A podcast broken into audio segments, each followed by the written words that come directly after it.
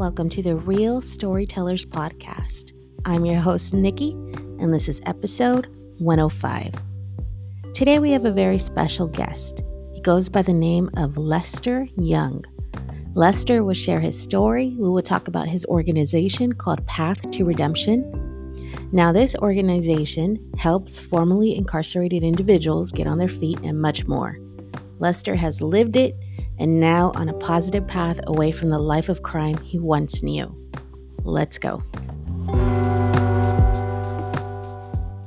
We are here today with a very special guest. His name is Lester Young.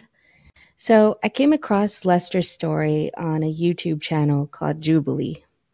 And it was called Do All Killers Think the Same? It had very different perspectives from a few individuals one girl, I think she was brutally attacked and she had um, ended the life of her attacker. One worked at a hospital and had to pull the plugs on patients. Another, I think, accidentally shot his friend. And um, then there was another one that was in war. And then there was Lester's story, what was very interesting. Um, I believe you were a teenager and got mixed up with, I guess, the wrong things. What he was involved in, I think it was something like a drug deal that was gone bad. He used his weapon to protect his friend, and then it ended up ending a life. And um, it was a very interesting show because they all had very different um, perspectives on on everything, on death, on recovery, on redemption. And his story really stuck out to me because if there's any story about redemption, I mean, you need to hear his um, talk about a person who's really just turned it all the way around on this path of redemption. It led him to create an organization that's called Path to Redemption. We'll get into that after his story, but um, go ahead, Lester. Go ahead and introduce yourself. Again, I appreciate you uh, reaching out to me um, and inviting me to be a guest on your podcast. Um, my name is Lester Young. Um, I'm a formerly incarcerated person someone who served a total of 22 years and five months in the South Carolina Department of Correction. I am recently, I've been home now a total of about nine years. And in that nine years, I've committed myself to my own personal path of redemption, where I started a nonprofit, um, which is called Path of Redemption. Also started up an LLC called Path of Redemption Training and Consultant. I'm a speaker, an author, a community advocate, uh, who believe that using the lived experiences of those who have been impacted by the criminal legal system, using our stories to change policies, as well as uh, helping people to be able to better identify that individuals uh, who have committed a crime do deserve a second chance and they can live a life of redemption after committing uh, a crime such as myself. I committed a violent crime at 19 years old, murder. Um, and most people say that I didn't deserve a second chance. I should die in prison. But I'm so thankful that the God that I serve um, gave me a second chance, touched the hearts of the parole board, and granted me a second chance. And I'm now living my life of redemption by inspiring and motivating, educating others about what the challenges are, but most importantly, that redemption is possible. Nice, nice. Now, um, can we talk about how it was for you growing up? Like, how did you get involved in the life of well, um, for lack of better words, a life, life of crime. How did you get into well, that? Well, I always tell people that there's two things that really play a role in shaping a person's paradigm that leads to criminal activity, gang culture, and unfortunately incarceration or death, right? And I come from a two parent home, uh, mother, father, uh, hardworking people uh, raised me a certain way, and that was the way of not living a life of crime. But as a teenager, just like all of us as teenagers, we're searching for a sense of identity, searching for a sense of belonging. And we look in our, not in our household for that, unfortunately, for that identity. We look amongst our friends and our environment, and we hope that that would give us some sense of identity. And being that I was a teenager in the 90s when the crack era was in place in the early 90s, early 80, 88, 89, and in the 90s, um, crack cocaine, uh, drug dealers, gang banging, music, all of that shaped my paradigm that made that lifestyle appealing to me. Um, especially as a person at a young age who was struggling with this, with his own sense of self identity. his sense of self esteem, sense of self worth. It was easier to me to gravitate to something that was flashy, something was stylish, and I embraced it for that purpose. But I didn't embrace it for the criminality and the harm that came with it. I just wanted to be a, a part of something like you see in our community today. A lot of young people yeah. want to be a part of something and not really knowing all of the details and the dark side of the lifestyle that they choose to live. Would you say status was a big part of yeah, it? Yeah, when you, when you think about it, like when, you're, when you're a young person who who doesn't really like himself or herself, when you look in the mirror, you see so many flaws about you um, and you're doing everything to cover those flaws up. And if that means me being a part of something and gaining some type of street creds where people don't see the flaw, they see the behavior and they glamorize, unfortunately, they glamorize the destructive behavior, but it, it, it feeds your ego in a way, you know what I'm saying? Because you're already not feeling your own, your own self. You're not comfortable in your own skin and someone feeds you some false perception of power and status you gravitate to that and it becomes your sense of identity for that period of time. Definitely. So I noticed on the interview you had mentioned um, when you were in that life, you didn't really think about other people. I guess you didn't really care if, if, you know, you hurt someone, but did you still have that empathy deep down. Maybe you just weren't able As to I show said, it. I was raised by good parents. You know, um, my actions, um, yeah. because I chose a lifestyle, doesn't mean that I was raised by bad parents. I, I had a father no, that yeah. raised me with a, a, sense of moral compass, but it, it got lost in in the in, in the community in some ways. But deep down, as you said, I knew that what I was doing was completely wrong. You know what I'm saying? Like selling drugs to women that were pregnant or women that had children or selling drugs to men. It was, I knew it was wrong. And, and it's something that I had a conscience about every time. You know what I mean? And, and as unfortunate as it is, mm. I am so glad that I was able to like find a way out of that because I was dying, you know, and I, and I tell a lot of people this, that we see a lot of people in our community standing on these street corners, engaging in the, in the criminal behavior some of these young people are really dying within because they, they don't want to be there, but it's just something about just being accepted by your peers as a teenager that makes you want to be in a place that you're really not wanting to be. And that's how I was when I looked at it. You know, I always had that moral compass to know that what I was doing was wrong. And, you know, that's why I think it was easier for me to make that transition or that transformation while I was incarcerated because I now had to go back into how I was raised, and I and that tapped into my moral compass. Would you say that um, the peer pressure from your friends had a lot to do with yeah. everything? it's unfortunate it is, and yeah. many people will listen to yeah. this or and they'd be like, "How's peer pressure?" But I think that we all growing up as teenagers who were again in search of their own identity, their own sense of self worth. We allowed our peers to influence us in different ways, you know, and and each of us had that influence yes.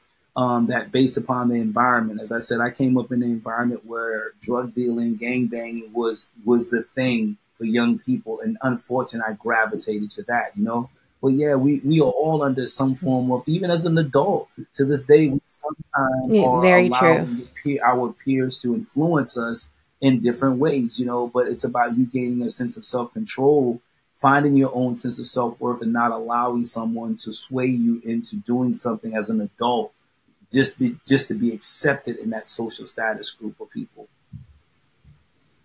Yes. So you did a long period of time in prison. Was there a time when you had to shut off your emotions to get in survival mode? Because that is a long time to be away from loved ones. Yeah, loved ones. I think that you know, entering into the prison, my maybe my first couple of years in prison, I realized that emotion was a, a sign of weakness in the environment. So I had to like numb myself to be able to survive and to be able to adapt to the environment. Um, so that's why when I tell people about like it took me a few years for me to come to the reconciliation, not the reconciliation, but come to the terms and accept the responsibility for my crime. You know, um, my first couple years, I didn't want to like even acknowledge the crime that I committed. I didn't want to talk about the person I killed. I wasn't really concerned about him or his family. And not saying I'm a cold-hearted person, But it was just that I was in an environment that I could not show any sign of weakness. If I would have showed any emotions of weakness, it would have caused me to be harmed in, in, in some severe ways in prison. So I had to learn how to adapt to that environment. But there were nights that while I'm in that cell in survival mode, there were nights where that vulnerability, I, I felt that vulnerability, I felt that emotion, I felt the, the sense of guilt, I felt the sense of shame for the crimes that I committed, but I only could show that at night when I'm laying in the bed with the covers over my head crying. And then I, in the next morning, I have to put on this cape to be somebody that I really don't want to be anymore, right? So it took me some time to mm. to find the the courage and the confidence to break away from all of these isms that I didn't no longer felt that was a part of who I was, my own DNA, my own personality. I found the courage over a couple of years to break away from that. I really didn't care about what my friends thought anymore. I really didn't care about what anyone else think anymore because I realized that in order for me to transform my life inside of that environment, I had to become more in tune with my own emotions. I had to now stop making decisions for me, not allowing others to make a decision for me anymore. So that's when my path of redemption begun, when I started taking control of my life and finding my voice and started speaking up for me. Hmm. How long did it take you? Um, how many years did it take you to come to terms and kind of flip that switch where you were like, "How I've been doing this is all wrong." Like you know, you I started. Say, you know, uh, uh, when I look back, I had I started journaling in 1996. Right, I started doing a lot of journaling, and that's when I was doing a lot of self reflections, and and realizing that this was wrong. So I would say it took me I went to prison in like 1993. It took me about three years. So 1996 is, as I said, when I look at journals that I've, I still have to this very day. That's when I started seeing the shift. Um, and, and, and so it took me about three and a half, four years where I started, I started fantasizing, not fantasizing, but taking this, making the steps towards transformation and having that mental uh, paradigm shift where I no longer wanted to travel the path of destruction, I wanted to now take on some ownership for the crime that I committed. That meaning me acknowledging my crime, acknowledging the emotion, acknowledging the harm that I've done, but also creating a path that I could really take to really bring about transformation in my life. Um, I had heard on the Jubilee episode that you're watching, I think it was yeah. Dateline or something, yeah. and you saw a mother kind of mourn her child, and that kind of sunk in to, you know, what happened. And was that a pivotal moment also where it kind of um i guess you got that empathy really it like really it really you know stuck that with you? night on a friday night i always remember that night that friday night watching dateline and hearing a mother grieve the loss of her son. It, it, it immediately put me into a thought process of understanding the harm that i caused. And then at this time this is when i've started doing a lot of interpersonal work. I started looking within because I no longer found anything in that environment that could help save me, right? I could no longer be the victim anymore, the blame game. That was not that was not saving me. So I needed to look within and that's when I started doing the interpersonal work of healing from my past pain, addressing some of the pain that I had. And it started through journaling. And that Friday night watching that Dateline show, when I heard that that mother cry and grieving over the loss of her loved one, it immediately put me into thought process of the harm that I caused someone else. And I remember laying down that night in the bed and I couldn't go to sleep. And I got back up within about an hour. And I remember finding myself in a fetus position in that dark cell on that cold concrete floor in a fetus position, crying yeah. and asking God to forgive me. Then I remember God said, I have forgiven you. You have to seek forgiveness from the person you have harmed. And that was the first time that I uttered the name of the person in which I killed. I, I found for the first time I mentioned his name and I asked him to forgive me. And I remember making a promise that with your with with That's this strong. forgiveness that I ask you, I, I promise you that I will live my life in a way that will honor you. I will not sell drugs. I will not use drugs. I will not drink alcohol. I will not engage in the activities that unfortunately caused your life to be lost and me to be sitting in prison. I made that vow that night talking to that person's spirit. And from that night, that's when my life really just, I, I really dug into the purpose and understood that there was a higher purpose. There was something greater behind this. And that's when I started doing more of the work to becoming a better person, but also using my story and the story of my victim, using our, both of our stories to help transform the lives of other people inside of the prison. Um, and that's when I started doing the stuff that I started. Well, started teaching classes and being mentors uh, for other young people inside of the prison to help them break out of that stage of self denial and to acknowledge the harm that they've caused to other people. Interesting. So, what what is your opinion on the prison system? Do you think it is built to punish and rehabilitate, or is it like? I'm just curious um, because I hear a lot of different opinions uh, on this. Great question. You know, um, as someone who served 22 years in prison, and a lot of my um, my education and transformation did not come as a result from the prison administration. It came from me making an investment in me, right? Um, we see we see today the prison system. You know, in the early '90s, it was all about tough on crime, punish them, punish them, punish them, punish them, no rehabilitation. But I would say over the last couple years now, you've been seeing the shift in mind in the mind of, of, of elected officials and community where this is no punishment no longer works. Punishing people, giving them long prison sentences is not making our community safer. So now Just it's like now damage. it's focusing more on that rehabilitation process, rehabilitation. And I still believe a lot of the prisons have a lot of work to do in this rehabilitation. Um, and, and, and, and, and being able to use prison as, as a stepping stone to helping people become better by giving them, as I said, dehumanizing them, stripping them of their human dignity because of a crime, it doesn't transform behavior. What transforms behavior is that you see these people as human beings. They're people who made a mistake, and we start addressing the human need of the people versus the punishing of the people for the crimes that which they have committed. Nice.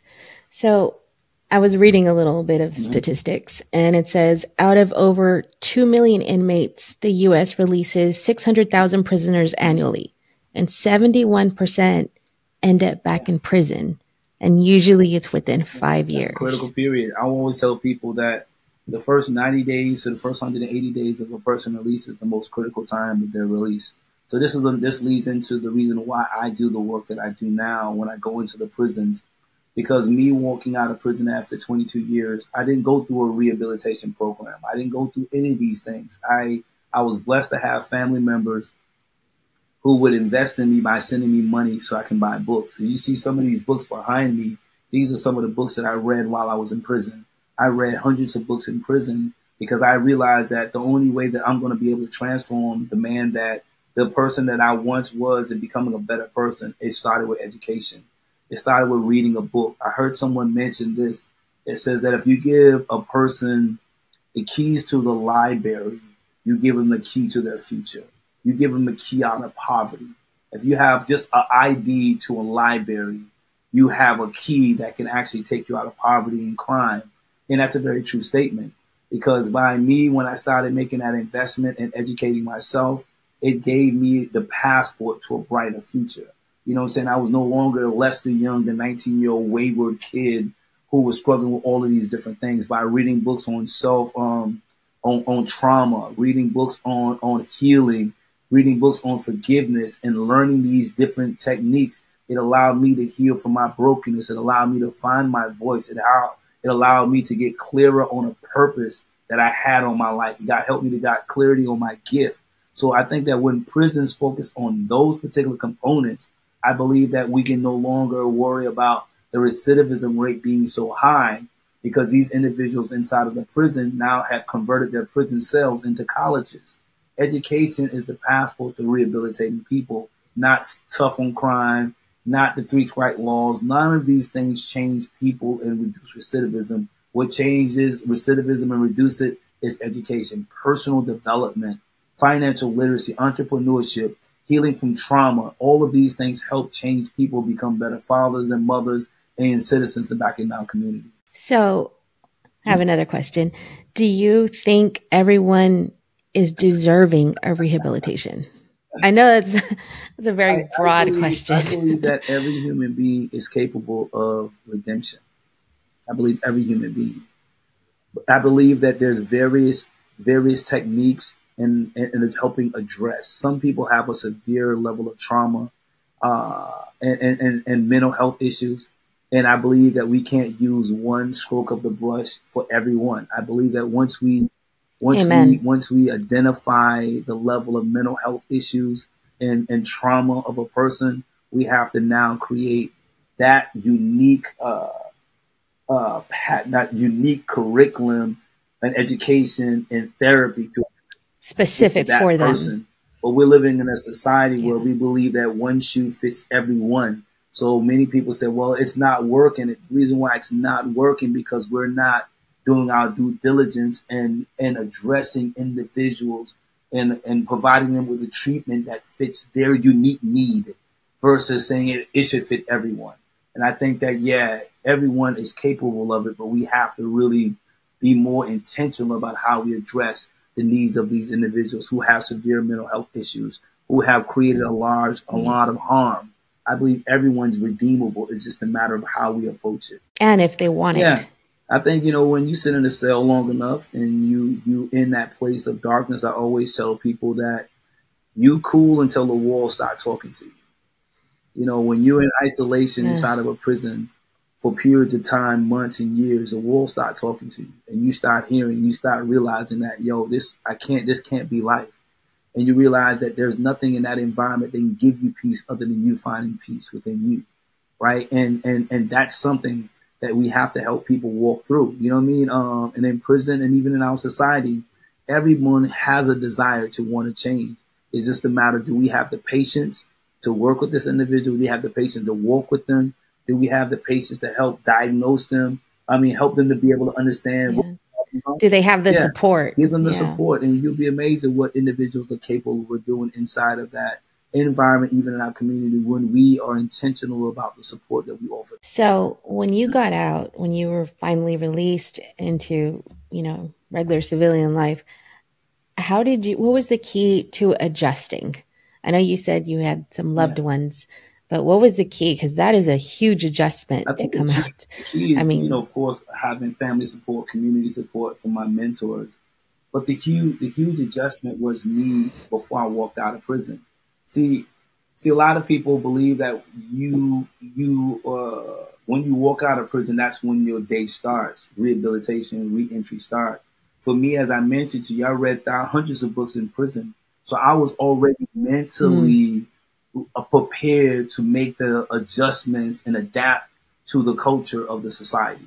I was mentally prepared, even okay. though I may have lacked certain skill sets, you know what I mean? But psychologically and emotionally, mentally, I was already prepared. My mindset was there. So, you know, and, and this is what we have to do is that we have to help individuals redevelop their mindset so that when they walk out, they face rejection, they face disappointment, they deal with the culture shocks, they deal with all of these things that come with reentry. The one thing that is going to help them to survive all of the challenges is that they have a, a, a, a mental fortitude to help them to endure. What else was a key to helping you adjust? Uh, just uh, as I mentioned, family, of course, and and having those mentors um, to meet regularly with, to meet with me, to just keep checking with me emotionally, because walking out of prison, you're going to deal with a level of anxiety, depression. You know, you're going to deal with a lot of different things, and just to have someone to just to check in on you to make sure that you're emotionally well, um, and, and, and, walk you through this journey. You know, because like I said, I've been in, in mentally prepared.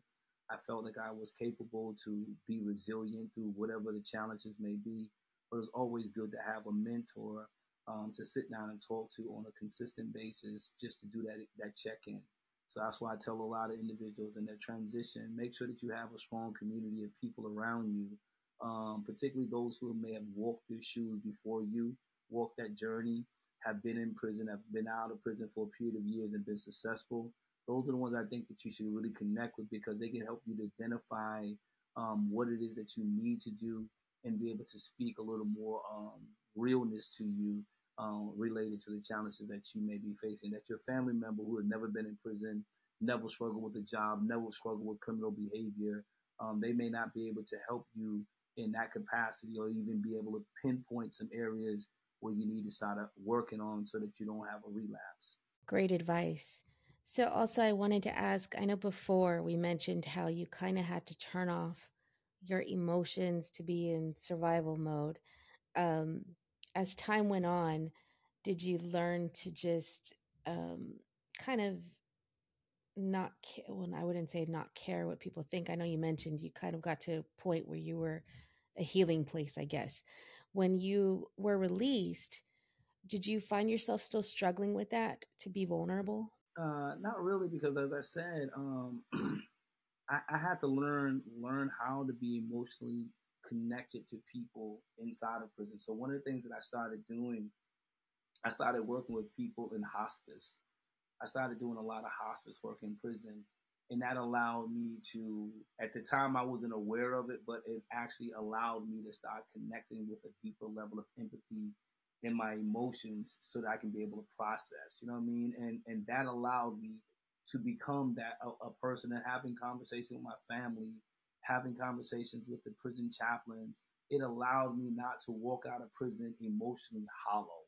You know, um, I had emotions. I was connected to the emotions. I understood uh, what my emotional IQ was and what I needed to do again to be able to be connect to human beings in the most authentic way and be intentional about that. It's not really a healthy thing for a person when they're doing time in prison that they stay in survival mode because survival mode it actually damages you more, right? And an emotional level because now when you walk out of prison, you're unable to con- make a natural human connection with people.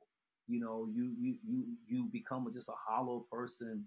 Um, and you just learn how to bury your emotions, and that's not that that's not a healthy thing if you're a father you're a husband, you have a partner, you have children, you have to be able to have some level of emotions to connect with people.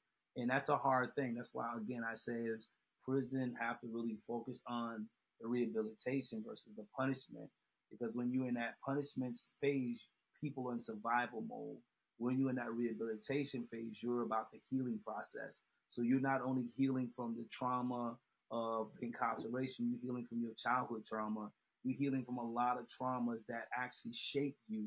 You now have an opportunity to peel back, peel back those different forms of trauma, begin to heal from them, so that it can empower you to be a whole, be a whole person when you walk out of prison, versus being some person in the physical shell, but emotionally, mentally, you're not even there anymore for the people that really love you. Yeah, that's really that's very true. So I know you had mentioned um, on the YouTube that I was talking about, the YouTube channel, you had mentioned that you went into prison with like a seventh grade education and now you're authoring books. Can you talk about your books? Yes, um, like I did. I went to prison. I was 19 years old, uh, tested as reading at re- re- reading at maybe a seventh grade level of education and is that and that really came as a result of me not taking school seriously didn't really see the value in education at that time um, going to school uh, you know but when i got into prison i had guys who were already in prison who were long-term offenders who were serving natural life sentences they they saw that the only way uh, for me to becoming a better person my passport to my freedom was through books and I had friends that literally would not let me walk out of my prison cell until I've read certain pages out of the book and tell them that, right? And be able to give them that. And I had those individuals that really cared about my well being. So when I started reading books, it opened up an entire different world to me. So I was able to get my GED while I was in prison. I was able to get a two year degree in business while I was in prison. And then from there, I started journaling. And then I realized that what I was journaling, I had so many thoughts and ideas about how I needed to help me find my redemption, I turned it into a curriculum inside of the prisons. So I started a book, my first book called Five Stages of Incarceration, and is really helping individuals identify the areas of self denial, addressing the anger issues, removing themselves from the victimization mindset, but most importantly, moving to an area of forgiveness and transformation. That was my entire couple years in prison in a journal so I started using the notes from my journal to start teaching classes inside of the prison. So I taught this book called The Five Stages of Incarceration almost like 15, 16 years in prison before I walked out of prison. So when I walked out of prison, people were still asking about those classes. So I was like, oh man, I forgot. So that's when I was inspired to just take all of my notes and put it into a book that now it's like I call it my letters to the men and women in prison is like my farewell letter to you. Here's a, here's this letter, a book that I believe that transformed my life and put me in a position to win during and after my incarceration. This book, The Five Stages of Incarceration, is my letter to the men and women in prison, helping them discover what their five stages of incarceration is, but also pushing them to that level of transformation. And that's really making that personal investment in becoming a better person. So you can go into prison reading at a seventh grade level education, but you can walk out of prison as an author, an entrepreneur, a person that is completely different through the pages of a book. Nice. That's amazing. And also, I know your um, your nonprofit Path to Redemption. You offer assistance to those formerly incarcerated, at risk youth. Um, you also help out the homeless community, and um, you do pardon clinics. Can you speak a little about that? all of those, everything that I do in my organization, from helping out the youth, I have a youth program where we go into the Department of Juvenile Justice and we do mentoring and coaching young people into living a more productive life after their release from prison. And I and I tailor it based upon my lived experience. I went to prison at a young age, and I always said I wish I had someone like the older version of me to teach me, teach the younger version of me. So that's where my program, when I work with young people inside of the juvenile facility as well as in the community. We also do workforce development where we help individuals get forklift certifications because we realize that working out of prison, you need something to get started. And I got started with my my first job out of prison because I got a forklift certification. So what I did, I started now training other individuals on how to get the certification, connect with organizations and businesses here in the low in South Carolina um, in Columbia, South Carolina, I connected with these businesses, say, hey, if I get these men trained, will you hire them? And most of the companies say, yes, we will hire them. So that's another one of those things that I do. And I received my full pardon in 2020 um, by the state of South Carolina. I have a full pardon. And because the pardon process and what the pardon process wasn't extremely complicated as a lot of people thought it, think that it is here in South Carolina. So once I received my pardon, I started um, raising money to help other individuals get pardoned. So we have then done like maybe about 10 pardon clinics. I, I quickly realized that there was a lot of men and women who were being denied jobs and housing as a result of their criminal background. So I felt like the only way that we can actually help individuals move forward in the workforce and, and, and get housing, become homeowners uh, that will be able to put their families up in a safe place to stay and that's helping them uh, get pardoned. So I started raising money uh, here in Columbia, South Carolina, and helping pay for individuals' pardons. So we have done host about maybe 15 pardon clinics, and we have then helped over 100 people apply for pardons. And these individuals, I think right now we are at 26 people who have received full pardon by the state of South Carolina as a result of our efforts. And these numbers are still coming in um, because it takes about a year after you submit the application. So we're excited to see that we're now not only helping individuals find employment, but we're also helping individuals clean their criminal background up so that they can be able to move, have more more mobility in the community as far as employment and also housing situations. Wow, that's amazing. Do you plan to branch out with your organization to other states? As of right now, maybe in another few years, um, because I'm really just focusing on really tailoring this here and really working out the kinks. As I said, I have also an LLC. I do training and consulting for correction environments. So I'm just looking at really just building these two programs out that would help transform the the staff that works inside of the prison, but as well as helping men and women who are incarcerated, help them transform so they can walk out in the community and be more productive. So uh, maybe in another couple years, we'll see what that looks like. Awesome. And also, before we close out, um, where can people find you? And also, what's your website? Yes, and you know I'm on uh, uh, what's that? Uh, Instagram path the number two five one path path of redemption five one five on Instagram on Facebook, Lester Young. On my, you can just go to my website called Path the Number Two Redemption.org, and you can find me there. You can communicate with me there. Uh, send me a message, call, let me know, see there, if there's any way I can help you. Awesome. Thank you so much. And also I will I will have the link to his website um, uh, wherever my podcast is being channeled at. I would have I will have his handle as well so you can go follow him. I appreciate you. Thank you so much for your patience. no worries, no worries. I appreciate you for inviting me. And have a blessed night. Thank you.